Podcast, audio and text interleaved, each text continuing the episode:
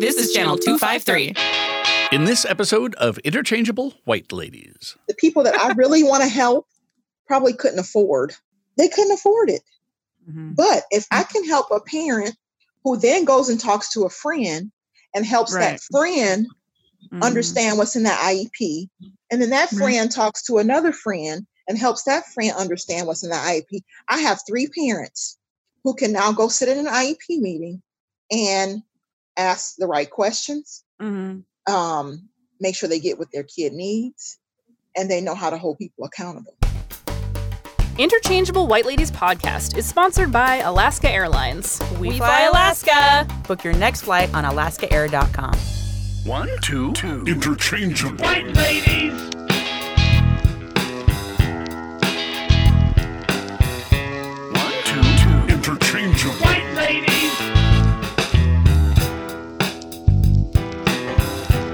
Interchangeable.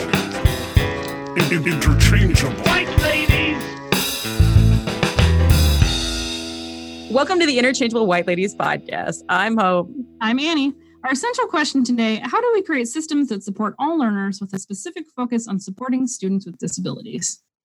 Our special guest today is Moniece Seward, a sixth grade math and science special education teacher, a student advocate, an IEP consultant, and the author of the blog Rebirth of a Teacher. Welcome to the show. Hello, and thank you for having me. We are so excited um, to have you here and have you share your expertise and just tell us a few stories. Um, I think my first encounter with you was definitely via Twitter, and I think I saw someone like a, a tweet that you you had like written and i was like oh okay and so then i just couldn't stop reading your tweets because your hot takes and your like responses to things not only do they align with some of the th- same things i value but also you're really funny on twitter i don't know if you feel that way or not but it's a great platform for you thank you um, let's orient our guests a little bit, or sorry, our listeners a little bit. Can you talk a bit about where you are teaching and what made you become an educator? Absolutely. Um, I'm currently teaching in DeKalb County, which is a suburb of Atlanta. Um, I first moved to Georgia in 2002 to start my first teaching job after being inspired by um, a special education teacher back home in Indiana who encouraged me to become a teacher. So I've been here ever since. Um, this is actually my, I want to say technically my seventh year teaching. I took a few years off to homeschool my kids, so now I'm back in the classroom. Nice. That's oh, awesome. Oh, excellent. I'm going to ask you some questions about the homeschooling a little bit later. Okay. Oh. Yeah. Um, so for folks who don't work in, in education or for people who just aren't familiar with how special education works or why it's important, what kind of role does it play in schools? Like, is it what purpose does it serve? Is it like um, I know there's a kind of perception, especially among our age group, of like special education is like a room you go to, right? And I think that that is a kind of a stigma or a um, kind of even a throwback to like um, even as recently as like the early 2000s when that was the case, right? In in some schools it still is. So like we think of as, as special education as a place. So what is what is special ed for people who don't know?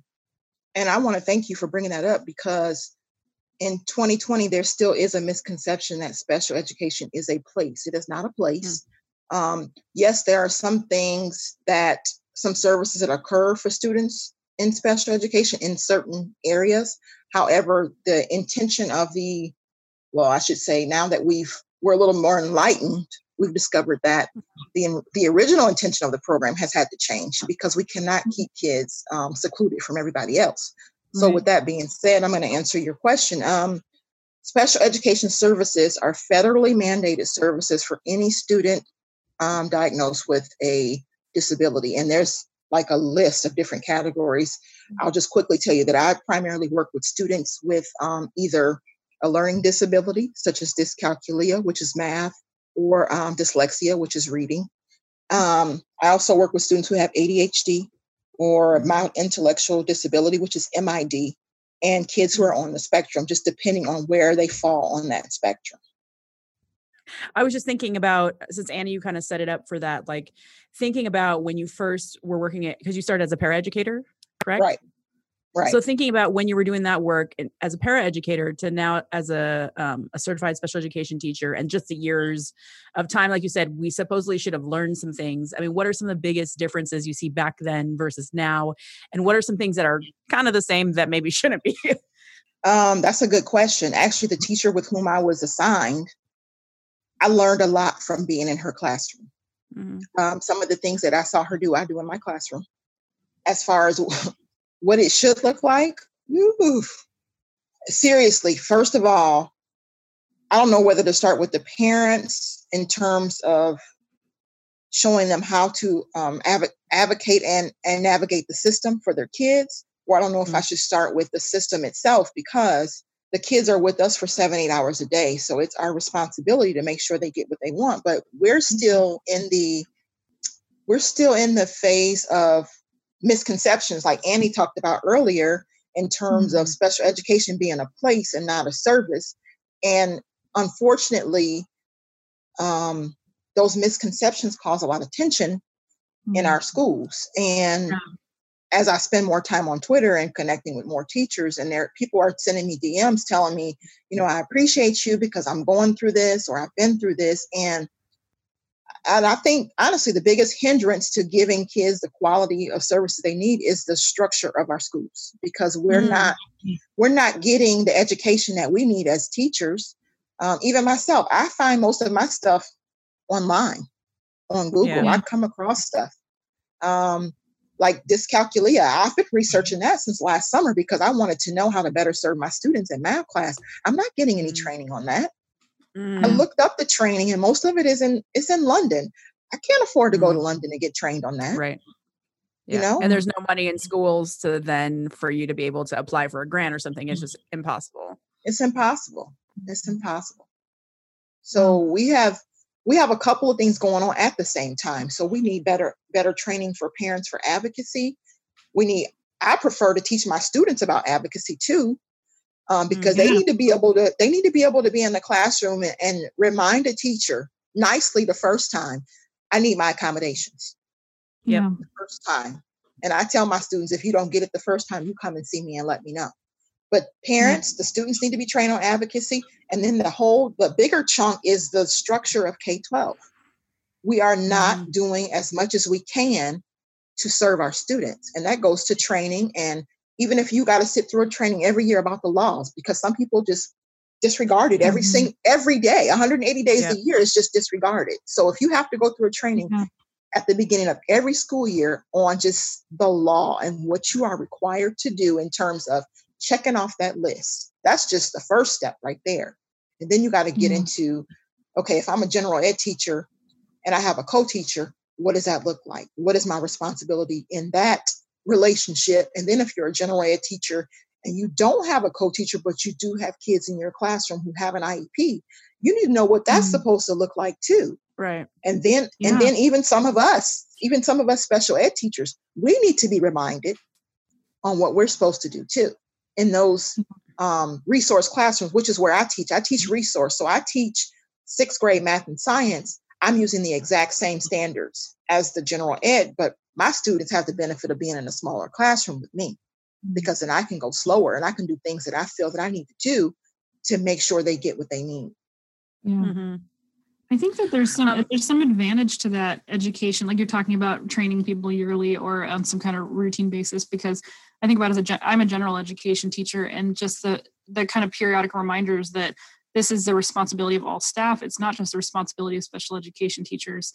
It's the respons- your responsibility to to know the law and to know how special education functions in your classroom. But then also that gives general education teachers leverage when it comes to putting pressure on their school districts or on their Mhm. on their state governments, right? Because we think you think about like um, the lack of enforcement of IEPs or the lack of uh, structures to support special ed. Um, those are those are systemic issues that exist at, um, at the you know school district level, at the state level, um, and so because so much of education is put you know education administration is put onto the states and local local um, governments and school boards and things like that. So you know it gives everybody leverage to try to make it better for kids. you're absolutely Would you mi- correct Would you mind defining real fast for any listeners who don't really know um, the acronym like IEP versus a 504? I know we've talked about it in the past on on some of our shows, but in your mind, how do you describe that to people who really don't know, whether it's kids or um, their parents or teachers? Okay, so the easiest way I can explain the difference is that, well, I hate to say it this way, but this is one of the ways. This is the one of the easiest ways to keep them straight. Mhm. 504, if you have a 504 plan, there's no federal money Mm. for that. If you have an Mm, that's a- IEP, That's a there's federal money for that.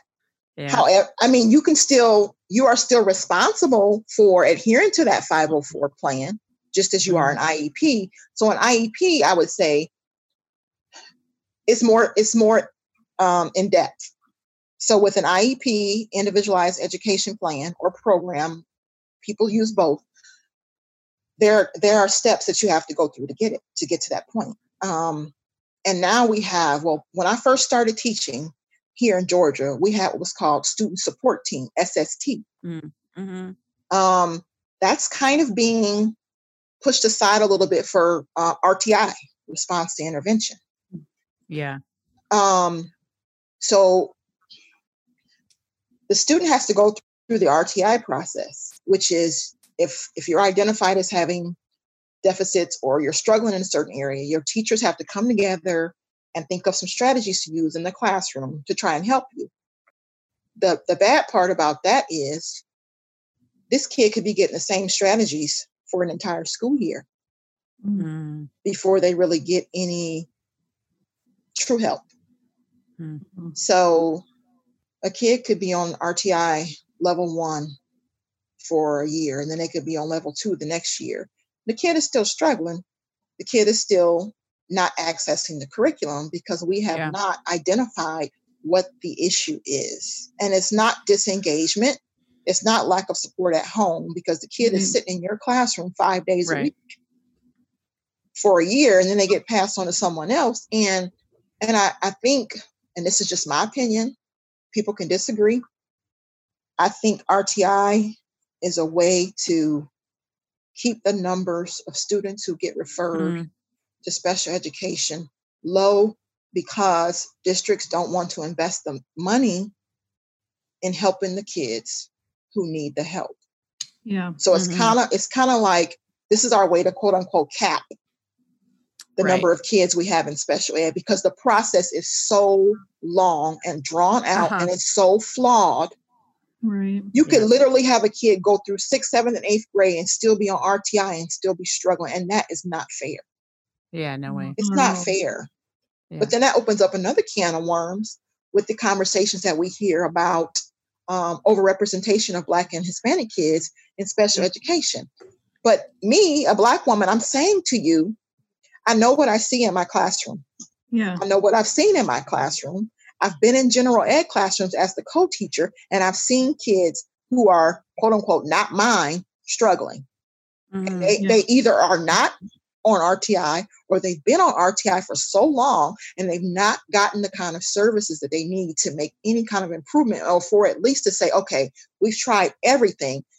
Mhm. It's time for us to go to the to the absolute next step. We need to make a referral Mhm. Yeah. Mhm. because we're so afraid that people are going to be like, no, you have too many black kids or Yeah. too many black boys in special education. But my thing is, I don't want anybody to leave me without knowing how to read. Right. Right. Right. Right. And so Yeah, if I got to get a federal document set Right. up for a kid to hold you accountable for making sure they learn how to read and they understand what multiplication is, then that's Mhm. what I have to do. Because you're not you're not doing your job if I don't say to you, this is what I'm going to do for this kid. I'm going to go ahead and Mhm. refer this kid. I'm going to have a conversation with the parent and say, you know what I think you need to do to get your kid help. This is what you got to do. So you can get Yeah. mad at me. You can get mad at me. I don't care. But I can't watch kids go through this system and go through that cycle and not see any kind of benefit. Yeah. Mhm. No kidding. Yeah, you mentioned um, part of your work as uh, in general is working with parents to help them advocate. So, what are some of the, the things over the years that you've learned about working with parents? Um, I, we know we also have a resource, a parent's guide to being in the driver's seat. So, I don't know if you want to talk a little bit about that work as well. My number one piece of advice to parents is to ask questions Mm, all the time, even if you have to ask it three times. Um, even despite what you think people might be thinking of you when you ask questions, ask questions. Yeah. And then my piece of advice to my Spanish speaking parents is to never, ever come to a meeting without an interpreter. even if you bring a child or somebody else to translate for you or interpret for you, I'm sorry, you still request Mm. a school based interpreter. Yeah. Yes. That's that's what the money is for. It's part of our Yeah. responsibility to you. And I tell parents you don't sign anything if it's not in your language or if you don't understand it. You don't sign it. You call me and you Yep. ask me what it is. I try to give them a heads up if I have to send something home and I don't have it in Spanish. I'll be like, hey, I'm sending this home with your child. This is what it is. Yeah. Um, Yeah. and this is what it means.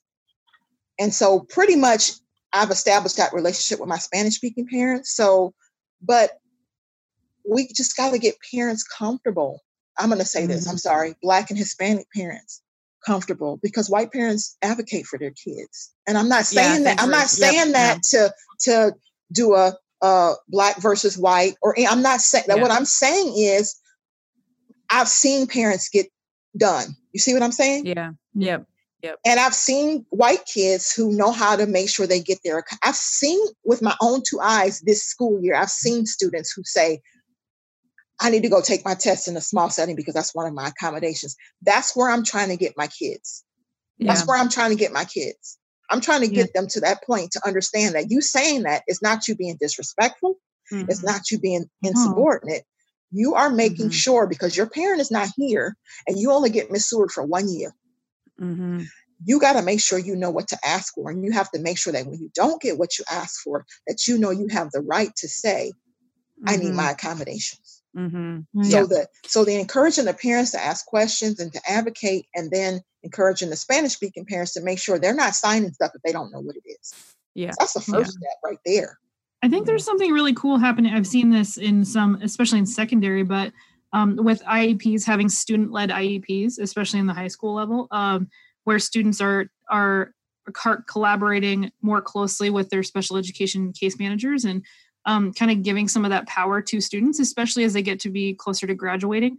They have, um, you know, they're going to go on to the workplace, or they're going to go on to a training program, or they're going to go to community college, and and they get some accommodations in, in those settings um but like just being able to like you exactly like you said advocate for themselves right?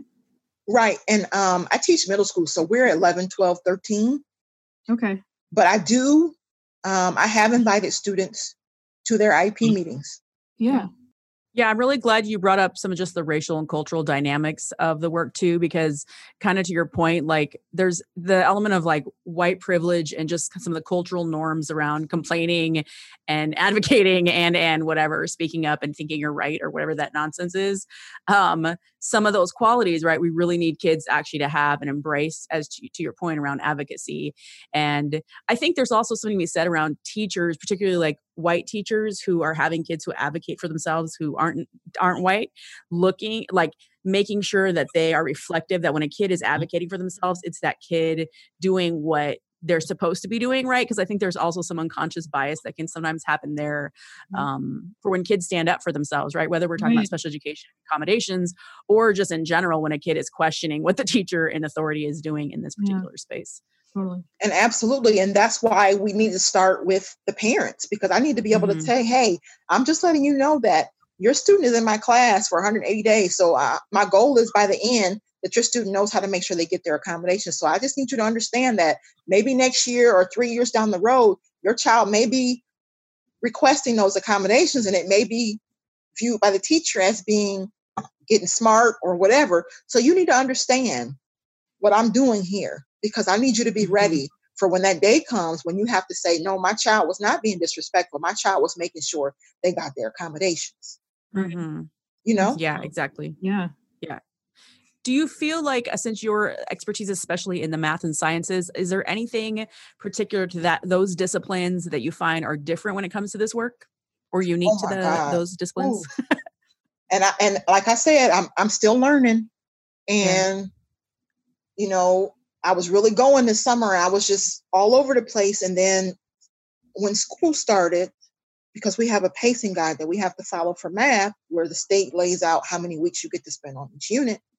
Mm, I had some trying times at the beginning of the school year because um, you don't know the kids when they come in. yeah absolutely right You don't know what they know. Yeah, I can look at your IEP, but if your IEP is not well written, that's not going to tell me what what the gaps are you have in math. Mhm. So the first unit, we're only supposed to spend six weeks on it. We spent an extra, I want to say three and a half to Yeah. four weeks on our on our first unit. So we're already behind.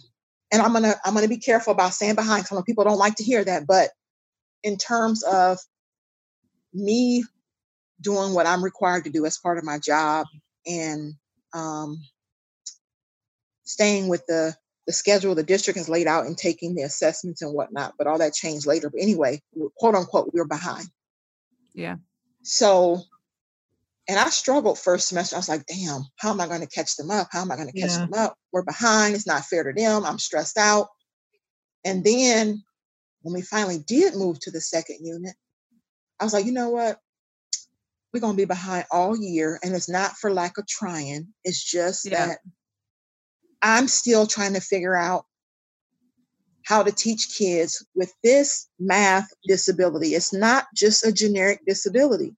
It is Mm. dyscalculia. Again, we don't have that conversation using that word. It's not in any of the IEPs. It's not in any of the evaluations because if we if we name it, then we're under an obligation to train us Hmm. on how to do it. So when I realized that my students, the main deficit is number sense, and you only give me six weeks to teach it Yeah. to students who were with other people the Sure. year before and somebody else the year before that who just don't know, who didn't know about dyscalculia and what it means. I said, you know what, we're going to get and do whatever, we're going to get through and do whatever we can.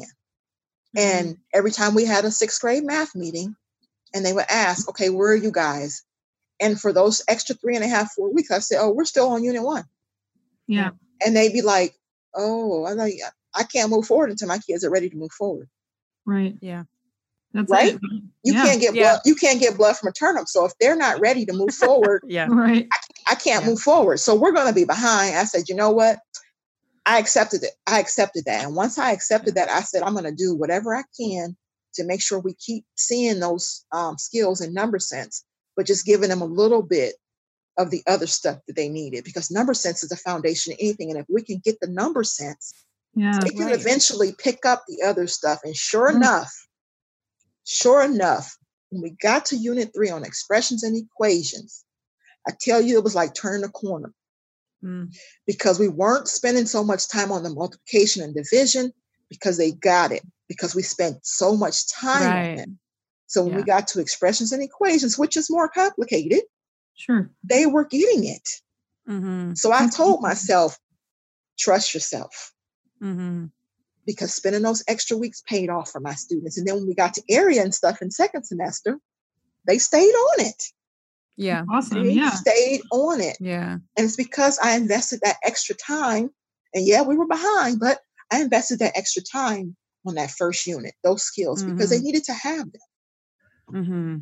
Yeah, it's so I mean what you're what you're describing, I I think about how many teachers I've heard a similar story to or my own experience teaching EL students and that same pressure of like you got to get the pacing guide or they got to catch up or they got to do whatever and I just uh, like re- constantly re- you know that self-talk of like no this is where they're at and this is fine where they're at all of this like pacing is fabricated and anyway like it's just arbitrary Right. right and to your point like if you slow down and you hit those things strong in the beginning you you often make up that time later on and again since it's also arbitrary anyway it's like what is the most essential thing that these students need to know that's foundational into the next grade levels that they go into or whatever the, the Right. next thing is for them And that's a good point. And you know, it was during that first semester, kind of in the beginning, but more so in the middle of that first semester, when I started um, interacting with people on Twitter who were using uh, Open Up Resources Mm. and um, Utah Math Project. And I'm also in the Facebook group for Open Up Resources.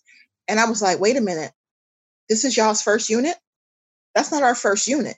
And I was like, so not only are we te- we in Georgia teaching math in a different sequence, Huh. the skills than everybody else who's all everybody all over the country is using this stuff and they're and it's situated differently. Yeah. said, so not only am I dealing with kids who have some some skills gaps, Mm. but now I have to consider the possibility that we're not teaching um, it in the right order. And, and keep in mind, I'm not, I'm not, I didn't major in math. Okay. I have a history degree. Hey. Yes, I have a history degree, but you know, we are thinkers. yeah. Right. We Absolutely, we we analyze everything. Yeah. And I was like, so are we are we teaching are we not only ignoring um this and it's not just a struggle with special ed, but a lot of kids are struggling with number sense. Absolutely. All across sixth and seventh grade. They're Yeah. all struggling. Adult, some adults right now, especially under COVID nineteen, have some Yeah. nonsense. exactly. so I was like, wait a minute, if if it's not just that, now we got to add this other this other question of are we even teaching it in the right order? Yeah. but That's it's stuff that you- added stress. for you. right. Yeah. I know, and it's something that I can't really um Yeah. I couldn't work on it in the middle of the semester. I couldn't say, Mhm. Okay, let me figure out what I can do. I thought I could, but I couldn't. I said, I'm gonna have to come back to this over the summer because I don't have time right now. But yeah. it's another consideration. Mhm. If you have a background in history, what made you decide to focus in on the math and the science? I was good in math.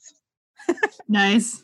I- and I tell I told my students, I said, because we were working on something, oh, they don't like long division because the length the length of the numbers are intimidating. I said, listen, Yeah. y'all, I almost I almost cussed. I said, I was thinking that long division kicked my ass in fifth grade.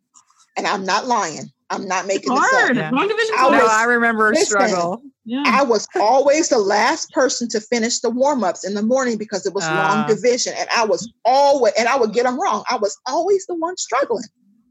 I don't know when or how I turned that corner, but I did.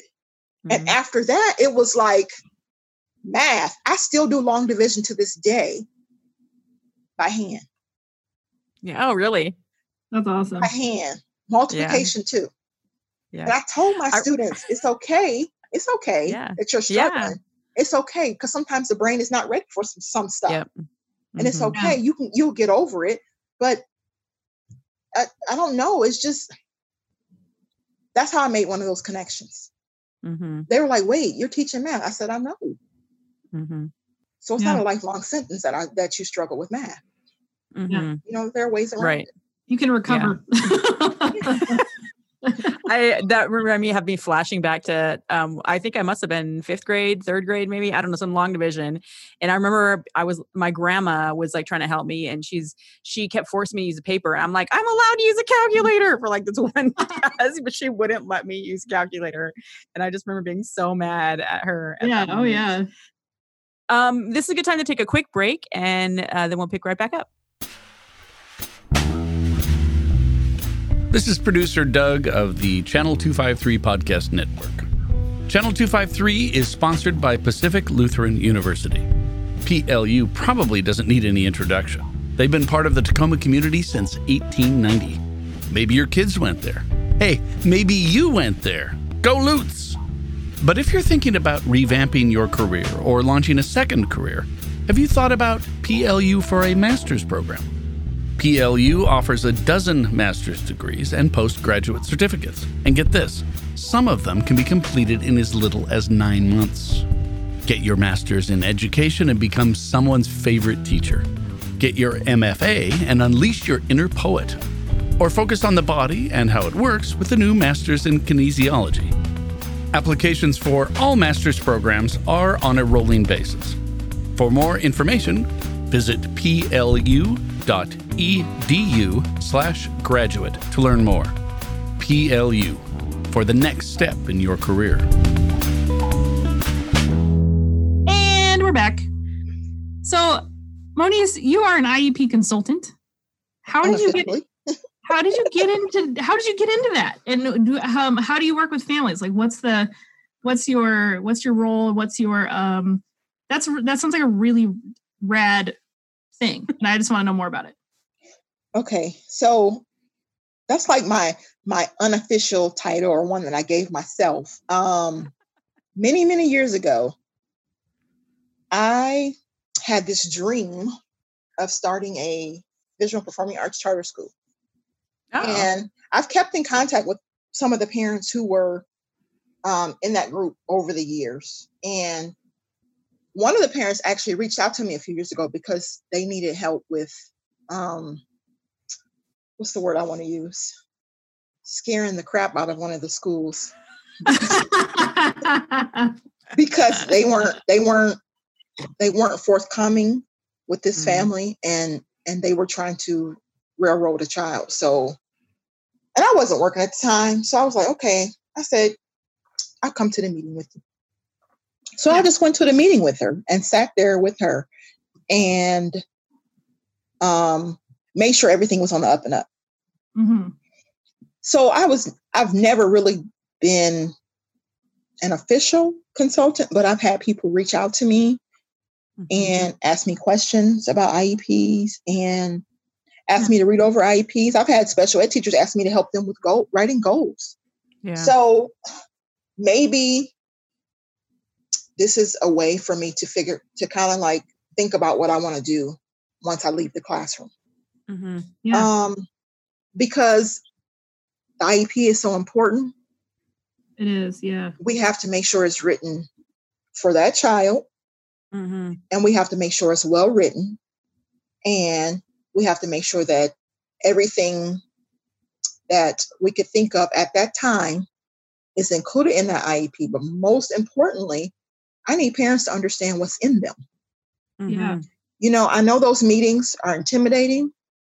I know they're long. I make a conscious effort not to use a lot of jargon when we're in the meeting Yeah. because I need to make sure you understand what's going on. I don't want you signing anything if you don't know if you don't truly understand what it means, Right. Mhm. Absolutely. you know? Mhm. So while I'm not officially doing doing consulting work, I do I do answer emails and and requests for people who say, "Can you explain something to me?" or you know, "This doesn't sound right to me. What do you think?" I do that, and people are like, Yeah. "You should be charged." I'm like, "Yeah, well, the people that I really want to help probably couldn't afford. Mm. Yeah. They couldn't afford it." Mhm. But if I can help a parent who then goes and talks to a friend and helps Right. that friend Mhm. understand what's in that IEP, and then that Right. friend talks to another friend and helps that friend understand what's in the IEP, I have three parents who can now go sit in an IEP meeting and ask the right questions, Mhm. um, make sure they get what their kid needs, and they know how to hold people accountable. Right. That's three. pe- That's three people. Yeah. Mhm. That's awesome. Mhm. Have you ever been when you have gone into like help with someone or advocate with a parent or been by their side with an IEP? Have you ever met any kind of resistance from that? Oh, Right. absolutely. Should be what kind of resistance is there? the body language changes immediately. Oh yeah. when you when you say hi um, my name is Moniece seward i am whatever title i make up for that day i'm also, yes. I'm also a former special education teacher so i'm just here to ensure that the parents or the family they get what they need for their child Ooh, the body language changes real fast Mhm. Mhm. real Yeah. fast you, you hear me facial expressions change too um and it's sad because i'm pushing for parents to be more involved in that part of it so i can pull back and focus on what's going on in my classroom because if i can get rid of some of that responsibility not that it's i'm saying it in a negative way but if i know that you know the iep forwards and backwards and you know your child's rights i can push that off to you and then i can really focus on what's going on in my classroom because when your child comes home and you know they had a quiz or a test you're going to ask that child did you get your accommodations Right. right. i don't have to do that i can focus on other stuff you can handle that as the parent and you Right. know Mhm. When you come up to the school and say we need to have a conversation guess what it's not Moniece who's being viewed as antagonistic or always complaining you now have a parent who wants to see documentation that you gave their Mhm. child everything their child was entitled to so guess what i'm neutral Mm-hmm. Yeah. i'm neutral because my job was done because i wrote the iep Right. And the parent, I made sure the parent understood what was in the IEP. And if they had input, I put it in there. And then Right. once they agreed to it, they signed it. And then as the teacher of record, if I give you a copy of those accommodations, the responsibility now falls on you. Mm-hmm.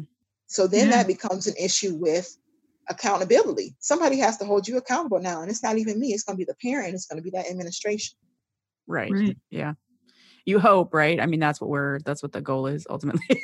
Fingers crossed. She has her fingers crossed there. Yes. So you've actually written about quite a few of these issues and uh, obviously other ones that are related on your blog. Um, lately you've been writing like do you see actually two questions do you see your blog and your writing as an extension of this work as well with consulting and so on or is it more of a creative outlet for you You know what? It's an outlet when I'm really frustrated. Um, most of the time, I can say what I have to say in a string of tweets. But yeah Other times, but other times there's something that I want to be in one place in one in one document, so somebody may come back and want to refer to it. Um, Sure. Now I used to blog a lot, but now I, I spent so much time at work. Like I would go in early and stay Yeah. late, and I just I just didn't have the energy to keep it up. And I could be doing it now, but again, most of the stuff I talk about, I can put in a couple of in a couple of tweets. I, I Yeah. really want to at least blog once a week. But you know what? I've been to the point where I've been saying to myself, I already said this. Yeah. I keep saying the same. It's like me running into the theater saying fire, fire, and people are seeing that it's on fire, but they're still not moving. Right. i have the same times where i'm like didn't i didn't i say this did i tweet this did i talk this with a friend like what is mm-hmm. happening well and you i mean you mentioned twitter how do people find you if they want to follow you on twitter we'll obviously link to that but maybe you can say that the address as well Lady with the big mouth. No, just playing. Um, um, it's at Monice, M O N I S E L Seward, S E W A R D. Or they can just type in Yeah. I'm probably the only one who's going to come up. So, um, some of my favorite discussions have ha- involved you on Twitter, um, related to just um, keeping. Pe- I, I would almost say like I'm really bad sometimes. Even though I'm an English teacher, I'm like bad at metaphors and analogies at times. Um, it's like keeping people's feet to the fire, right? Like Yes. taking people to task. Like I feel like you're always that person in there, um, being critical, but like it, it's a very new. It's it's honest, but it's also very um, it's new. It's like not. It's nuanced. I don't know how to. I don't. Not, I don't know a better know word for that. Yeah. And so I'm curious as you think about your experience with folks online and just more teachers from across the world and the country, um, what have been some of the biggest like discussions or arguments that you've gone into? Um, maybe some that turned out for the good and some that are haven't turned out for the good yet. Woo! Okay, so one of them we already talked about you feel like getting into that, Yeah. it's up to you. the first one we we talked about already about the number of black and um, brown kids in Yeah. special education. Yeah. Um, I'm I'm the kind of person who says if you're going to point out a problem, you need to bring me a solution because I, I know what I see in my classroom. I know what I see in the school. Kids are reading two, three, four levels below grade level. Um, they're struggling with math. Yes, the school is responsible because we're not. We don't. Teachers don't have the right training. We don't have the right tools. But at the same time, you can still be held accountable because of the IEP. So for all the kids who are not in special ed, there's no accountability for teachers or the Mhm. school. They're just left to their own Sa- devices. sadly, sadly, yeah, yeah. Yeah. Um, another issue is So you um, receive pushback because folks are saying that's not a very like racially critical lens. Is that kind of the idea, or just people don't know how to reconcile those two things? that's it right there. Yeah. Because and I and I think I tweeted this months ago. Um, if we are willing to admit that lack of health care, lack of good food, Yeah. lack of economics, um, lack of safe living environments, if we are willing to admit that those disproportionately affect Black and Hispanic kids, why can't we Mhm. go three steps further and say, this is why so many of them are in need of services? Mm, Because if you're not getting quality pre K, or if it's not even available to you, right. who's teaching you how to read Yeah. in the beginning and then you can look at it this way if um, let's say your parents let's say you have two parents in the home and they both like just graduated from high school just just to get just to get it out of the way but they both admit i didn't really do too well in school you know what i hear as a special ed teacher i wonder if you got the kind of services you needed when you were in school Right. so then we got to Yeah. go back a generation and say, well, what about your parents who maybe dropped out in the ninth grade? Mhm. Yeah. Reasoning behind that. maybe they struggled in school too. And then you got to go back and look at the, the generation before that one who may have gone to school to the seventh or eighth grade. Mm-hmm. There's stuff there that we're not willing to address. I don't know if it's because it's too painful for us to, mm-hmm. to peel mm. the layers back and actually talk about it. But when I say things like, yes, I know there are a lot of Black kids in special education, but I'm not saying that to discount anything. What I'm telling right. you is yeah. that's the only way we're going to make sure that small number of kids get the services and protection mm-hmm. protection that they need. Yeah, absolutely. Yeah, it makes me think a little bit about um, the argument. So when I started teaching, it was like No Child Left Behind in 2006, right? And then it shifted to uh, wow, why can't I remember the acronym all of a sudden? Um what's the new no child left behind it's called essa essa Thank you. yeah yeah and so all of the testing like all the mandatory testing even though i often am like i don't believe in certain kinds of standardized testing there's all these kinds of mm-hmm. biases mm-hmm. and problematic issues with it at the same time some of that testing pointed out these gaps right mm-hmm. and yeah. yes we since then we've wrestled with like is it an opportunity gap achievement like what's the term we're using um, which i think is important to talk about but also like just if you don't have some of those measures, you never know what's happening. And then to your point earlier, you can't keep people accountable, mm-hmm. right? You mm-hmm. can't keep yourself accountable. You can just let yourself off the hook if you're one of those kinds of folks. Or you, you know, you can't call people to doing better in their classroom. You can't call for systemic change um, in the curriculum or whatever it is. I um, like that really you brought that point that. up about testing because yeah, it's a beast. Yeah. We're doing too much of it. However, yeah, we can all pick one. Just pick one to use so that we know who's sitting in front of us. Right. Mm-hmm. It needs to inform our instruction. I don't mean that in a superficial way. It needs to inform our instruction. Yeah. So I, am sorry, go ahead. No, it's okay. I, I just had this conversation with an ELL teacher a couple years ago about how we have a test in Washington called the um, I think it's ELPA. It's ELPA, but the Washington specific one is the WELPA. I don't know. Yeah. It's the language proficiency test for ELL, and it covers like basic like literacy at, you know what the expectation is at each grade level and it's actually a really great test because it measures this whole range of english acquisition right of like emerging english learners and then proficient english speakers and writers except we don't use that test and the ELPA is used in other mm-hmm. states as well but we don't mm-hmm. use that test for everyone so it's not normed against our other students and i feel like there's this kind of um, a missed opportunity right which is that you have this this ELPA data for decades, or at least you know the last decade and a half, and it gives us so much information, rich information about language acquisition, and it's just what it's wasted mm-hmm. because we don't. If we tested all kids with the ELPA, or if we tested all kids with the same kind of assessment, and you didn't over cook kids with testing, mm-hmm. um, and we didn't just mm-hmm. like burden them with te- so much testing. Pick one test, get the d- data, and get it for a long time. You're actually going to have more robust information about literacy. You know, and I think Absolutely. the same is yeah, same is true for other subjects, but literacy in particular. It's really interesting. I agree. Um, other other pushbacks you've received for um, oh, some yeah. of your some of your challenges, for um, some of um, your critical questions. the, the H word, homework. Oh yeah. Um, that's a hot one. but you, but but here's the thing, Hope. I see these conversations happening, and you know what my first question is every time I see a conversation about education happening? Where's the discourse on my students? Because people don't they don't think about kids they don't see. Mm-hmm.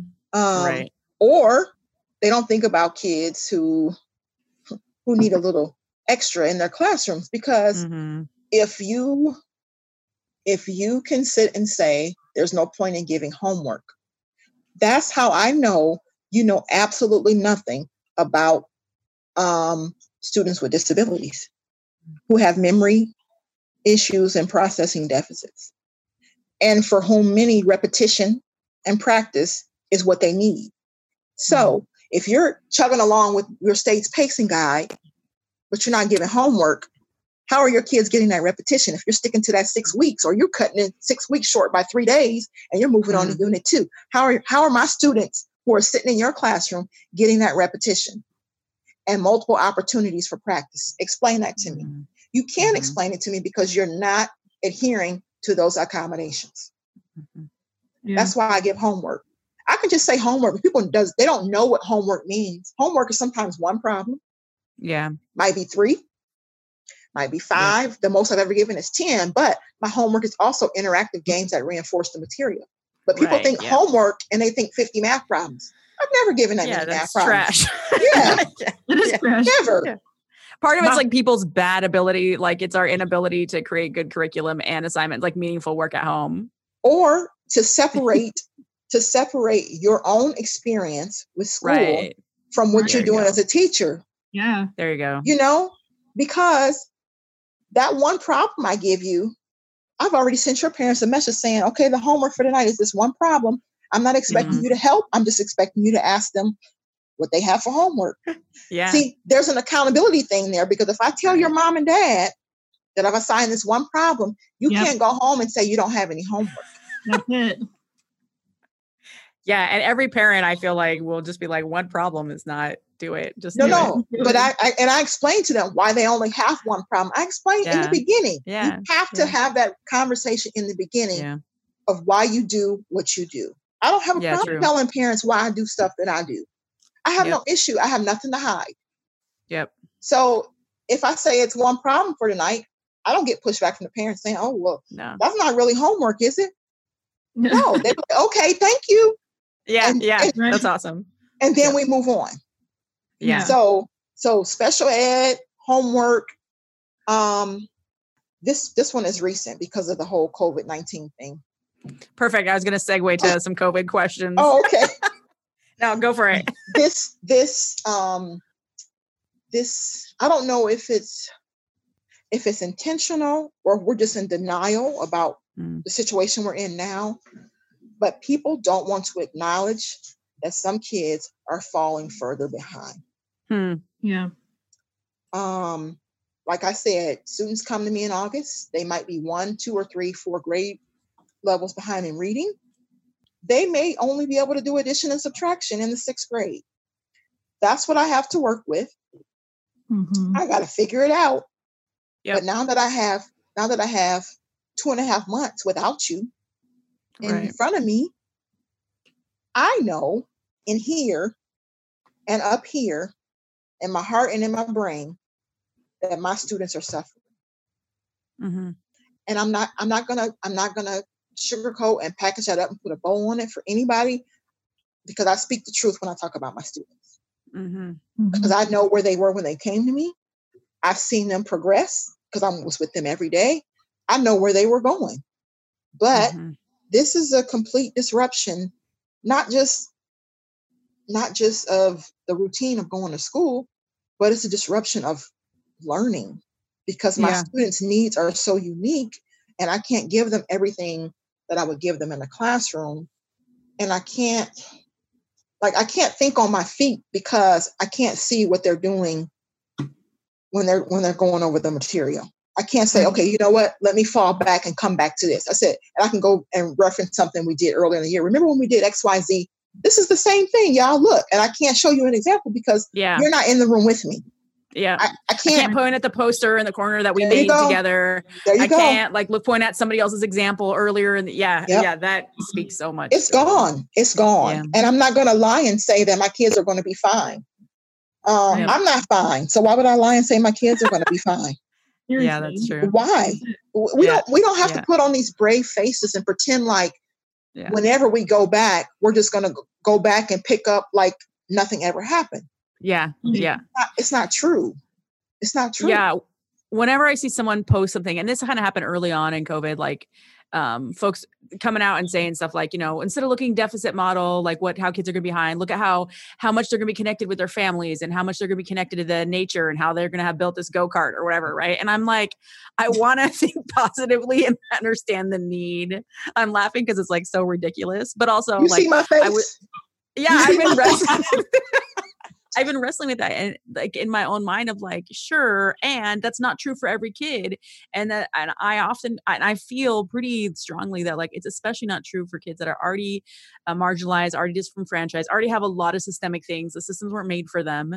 Um, and they're already fighting so many things. I'm like, yes, I want to believe that being with their siblings is giving them life and cooking food with their family is giving them life. But also also everything else that you just said and i don't i don't know how sometimes i just i'm like i gotta scroll past that i can't, I can't. Yeah. because you know what every day you don't have the energy for that but but like i said i'm not going to sugarcoat anything i'm not going to lie yes for the sake of presenting this this image that i'm holding it together because hell i'm not teaching but i have days where i don't want to get out the bed because Yeah. this was such an integral part of who i am Mm, Right.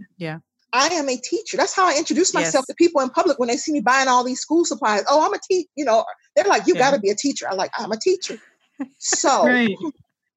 yeah and we just are to yeah. and just to have it completely turned upside down and you'd be like okay well well hell what do i do now Yeah. and so Mhm. for anybody to say that oh they're all going to be okay because they're at home. I'm going to go back to what i told you earlier. Some of my parents only went to school to the fourth to the fifth grade. Yeah. right yeah. Well, and so many of our parents are are not working, and so like I had like I mean some folks still are, but like a lot of folks aren't, and that's causing a lot of new you know economic insecurity for our families and stress a lot of- yes. Yeah. and like I know like and you um, know i'm sorry. no go ahead. I was going to say because you made me think of something, and and that's the main reason why um, I didn't get all gung ho and just started putting all kind of crap into the learning management system because I know that the parents, if they are fortunate enough to still have jobs, I guess I can say that. Um, that's what they're focused on, keeping their Right, job and, yeah. and staying and staying healthy. So I don't want you coming home with all that going on, like, oh my God, did I come into contact with anybody today who might have the virus and I gotta go home and help my kid with their work? yeah I don't want you worrying about that because, and like I said at the beginning of the school year, homework is for them. It's not for you. All you gotta do is Mhm. ask if they did it. Mhm. That's it. I'm not Mm, expecting that's you to help. point yep I've not changed that. And I and I've actually scaled back to like maybe 20% of what I would do in in a week. I've scaled back like way, way back. I just want the kids to just look at stuff that they've already done just as a refresher. Just as Mhm. a refresher. I'm not I can't teach you anything new right now because you know what? I'm gonna be honest. I'm not in the headspace to teach you anything new. yeah I'm just not. I think you tweeted was like last week. It was something like you're making your lesson. I think you were making your lesson plans for the next week, and you were like, "It's all right. Go ahead and just read do that lesson plan because nobody did it anyway." Was that, that was Hey, you, right? yeah, that's what I did. the way you said it, I I just started bursting out laughing because I was just about to work on my own, and I was like, oh, Look, that's Look, real it was one assignment. You hear me? And I stretched that joker out because nobody did it. And look, now we're on the third week, and I got kids who still didn't do it. So guess what? It's still open. And I, care. And guess what I do? I, I just changed the date in Google Classroom so it looks Oh, like yeah, I gave them something new. I don't care. "Sure." I don't There you go. Yeah. That's actually the beauty of Google Classroom. Make that the truth. I actually really love, I was thinking about a piece um, that you wrote. Um, and you, I just screenshotted this one part. You kind of, you just laid it out. You said, no one was prepared for this. You are not your child's teacher unless you're truly a homeschool family.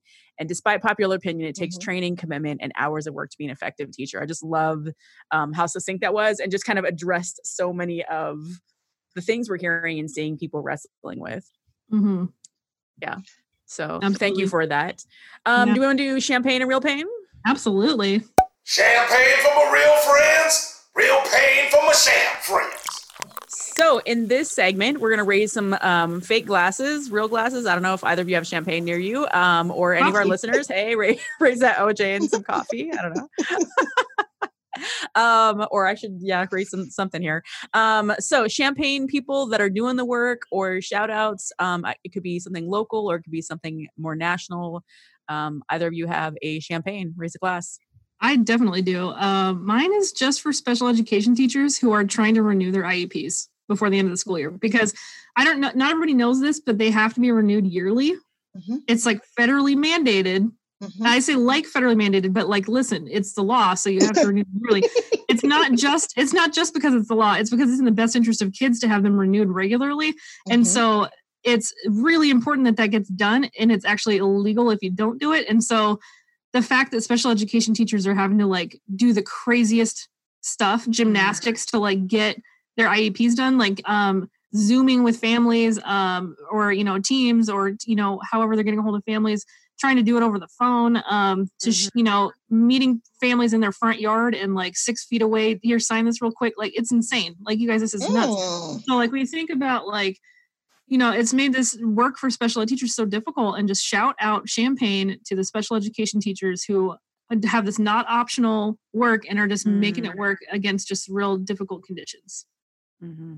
yeah. oh wow thank you well you know what I actually I tweeted about this too. I don't know if I'll be able to find it, but um, first semester we were told that all of our IEPs had to be done by February 15th, I think. What? Yes, I was complaining. I was complaining what? and and moaning. But girl, guess what? I am so glad I had them jokers done before this happened. Seriously. Yeah. All of mine yeah. were done. All of mine were done. Oh man. Yeah. yeah. Good. Oh my gosh. I have a uh, champagne. Yes, give yeah. us champagne. I want to give a toast to all the teachers, especially general ed teachers, who can, if you read my tweets, if you can take what I what I tweet and not get offended and say to yourself, okay, I want to be better at this. And you reach mm out to mm. me and you ask me something because you you truly want to be better at this and you want to be a better partner to your co-teacher and you want to be a better teacher to your students um, i definitely think we have to recognize those people because it's not easy to say i don't know something. Yeah. It's not easy. Even if you're saying it to yourself yeah, yeah. that stuff still ain't easy you know? Um, so i appreciate those people who have reached out to me or who have tweeted and said okay well what about this this and this? Um, it's going to make you a better teacher. I guarantee you it's going to make you a better because you're not going to, you're going to, everything you do will be informed by the students who are in your room who are already marginalized. You're going to start thinking mm. about those students first when you when you yeah. build your lessons. So I appreciate those people. Mm-hmm. Yeah, I um, want to shout out, raise some champagne um, to two special education paraeducators that I had that I will never forget Karen Polander at Clover Park School District, who's now retired, um, and Roberta weitzel at Lincoln High School um, in Tacoma. And I just, I think about how much they made me a better teacher, how much they were able to support um, our students that they were, you know, a, quote unquote assigned to or working with, but also just like they cared for every kid in that classroom and they helped me see ways to reach students in a different way. And so I I cannot thank them enough. Um, and, and and everyone who's like them who just makes the work. Um, yeah, it's like it makes that it's like corny, but it makes it like more of a team, right? And we're in this together to do what's right mm-hmm. for our kids. And so I just really um, want to raise a glass to them. Um, all right, real pain. Annie, you got some real pain over there? Uh, yeah, I mean, I do. Um, I hope you have. You always have real I'll pain make, shade. I'll make, mine, I'll make mine nice and short here. Um, so recently, Betsy DeVos, um, oh, woman, we shall not speak her name except I did. Where's that shame uh, bell? We used to have a shame bell, but now we're all remote. We don't have our bell anymore. Somewhere Doug should be the reading reader um, The just she recently was just toying with the idea of suspending like federal disability law like during coronavirus. Oh and like understand the kind of the thinking because um that would make people's lives easier um but also civil rights. So she just like she just sucks um and that is my real pain yeah. And the the inverse of what i said earlier my real pain is for all those educators who um anyone who listens to the show knows that we are quick to chastise um, woke white people in particular, but just all those folks who are like, I'm so woke about this issue, or like, I care a lot about this, but and they're willing to differentiate for like a certain population, but they're not willing to differentiate for learning needs, especially they're just like, it's too hard. That kid can, you know, and or like trying to pawn that kid off, that student off to somebody else. Like it's their job when it's not. That's your job. You took the job, do your job, teach yeah. ask for help right? Ask but you can't i don't think you can say that you're like social just any kind of justice minded if you're not willing or making concerted effort towards reaching one of the most important populations in your classroom so. Real pain for those people. Okay. My real pain, real pain oh you? yeah it's it's a short one though. It's a short one okay. though. But it's it's all encompassing um equity conversations that don't include students with disabilities. Yeah. Oh yeah is it really equity Bingo. if you don't if you don't count them? Nope. And that nah. What you just said about the woke people, that that that was why I was thinking about that because I don't want people to think that um, learning about issues about social justice and white supremacy is not important, but mm-hmm. you don't have to ring a bell every time you do it. Mm-hmm. yeah, you're like, look do how it. great I am. Look at just this. Do it. just, just do it. And if, if you're really doing it for the right reason, it's going to show up in your work. It's yep. going to show up in your work. Just do yep. it. Hundred percent. Yeah. Yeah. So that's mine. Perfect. All right, final segment, Annie, real quick. Mm. Do your fudging homework. Interchangeable. White ladies. Um, I actually shockingly don't have homework, even though we just talked about meaningful homework, even one little thing. So I guess maybe, okay, wait, I'll back it up. Maybe my one little thing is to go through our show notes and click on some of the links, educate yourself a little bit about some of these issues that are there. Um, follow Moniece and uh, read some of her tweets, retweet her, and kind of think about what does it mean for your own practice, um, some of the issues that are being brought up. There you go. That's that's my that was homework. good. good homework. Uh, Moniece, do you have any homework for our listeners? Uh, I do. General ed teachers, reach out to your SPED co-teachers mm-hmm. and ask them right now, what are we going to do different next year? Mm-hmm. Include them. Consider them a colleague. Um, you have a wealth of knowledge to share with them, and guess what? They have a wealth of knowledge to share with you. And if you two mm-hmm. are truly in an equal relationship in the classroom, your kids can't do anything but succeed. Yeah. So that's my that's homework. Good. Perfect. Yeah. Awesome. Thank you. Homework. Annie, how about you? Um, I just go Google. I this is my I love this homework. I love telling kids. I love telling kids to go Google something. Go Google this and talk to me about it tomorrow. Um, the uh just special education in coronavirus. Like my my wife is oh. a special ed teacher and she works in a transition program, and it's so difficult for community based transition programs right now because kids are kids are adults actually because they're in the transition programs for adults 18 to 21 who have aged out of you know k-12 um, they don't have those connections to the community. So many of the resources that are there for teaching and learning um, using the metro bus um, going to the workplace right to learn those life skills they don't have those opportunities. So um, just kind of educate yourself on kind of those intersectional issues of like what's going on with with especially young people with disabilities right now and how it's especially challenging. And if there's anything you know that comes out of this just educate yourself better you know i mean just like learn more about some of those issues and um you know if you're not an educator um it's important for you to know about so mm-hmm. buckle up do That's some right. Moniece, thank you so much for taking your time um, out of your your busy day that you can be doing a million other things. We really appreciate it. I had fun today. This was this is actually what I needed. I don't, I don't know if you saw my tweets from this morning, but I was in a bad mood this morning. Oh, that's more so paperwork. More paperwork. All the paperwork. Oh man. All right. Good luck. See you later. Thank, Thank you, so much. Nice Bye-bye. to meet you, Moniece. You too, Annie. Bye. Bye hope do you ever just feel really crappy about your body? Uh yes that happens to everyone sometimes doesn't it? I mean i think so especially like with coronavirus it's totally derailed everybody's physical and mental health. I just feel like i'm just burdened with this flesh suit that could betray me at any time and never lives up to unattainable standards of humanoid beauty. Does that ever just make you like really angry Oh my gosh, it makes me so angry. I especially get angry because people just love to post these depressing body shaming ads and like inspirational quotes that are not inspirational quotes on Instagram. Those just infuriate me so yeah. much. I also I really am upset about like how people are capitalizing on this. Like, oh, you're gross. Like, mm-hmm. here's how to be better during quarantine. I'm like, I don't know. There's got to be a better way. Uh, there is a better way, and I think that better way is starting a book club. We should read oh, about yeah. this topic. In fact, I have the perfect book for us. Okay. The Body is Not an Apology by Sonya Renee Taylor. It's so good. And I think it's something we need right now. I love that. Here's um, some info I found online. Uh, it might pique the interest of our readers or our listeners, excuse me. In a revolutionary departure from the corporate self help bo- and body positivity movement, Taylor forges the inextricable bond between radical self love and social justice. I just get chills hearing you read that. So I think the first step is that we need to recognize that we're all indoctrinated into this crazy system of body shaming that profits off of our self hatred. And then we need to ask ourselves who's going to benefit from our collective shame. You know, we can begin to make this distinction between the messages we're receiving about our bodies and other bodies and actually what is true. Sign me up. When do we start? Uh, let's start right now. First of all, you got to go get a copy of your book. I highly recommend going to your favorite bookseller. If you're in Tacoma, go to King's Books. On it. Then you just got to read it, of course, and probably take some notes. Okay, read it, take notes. Got it. Okay, and then because I love to give out so much homework, I'm going to add one more step. You're going to follow Interchangeable White Ladies podcast on social media. Join the virtual conversation with the hashtag Read Less Basic.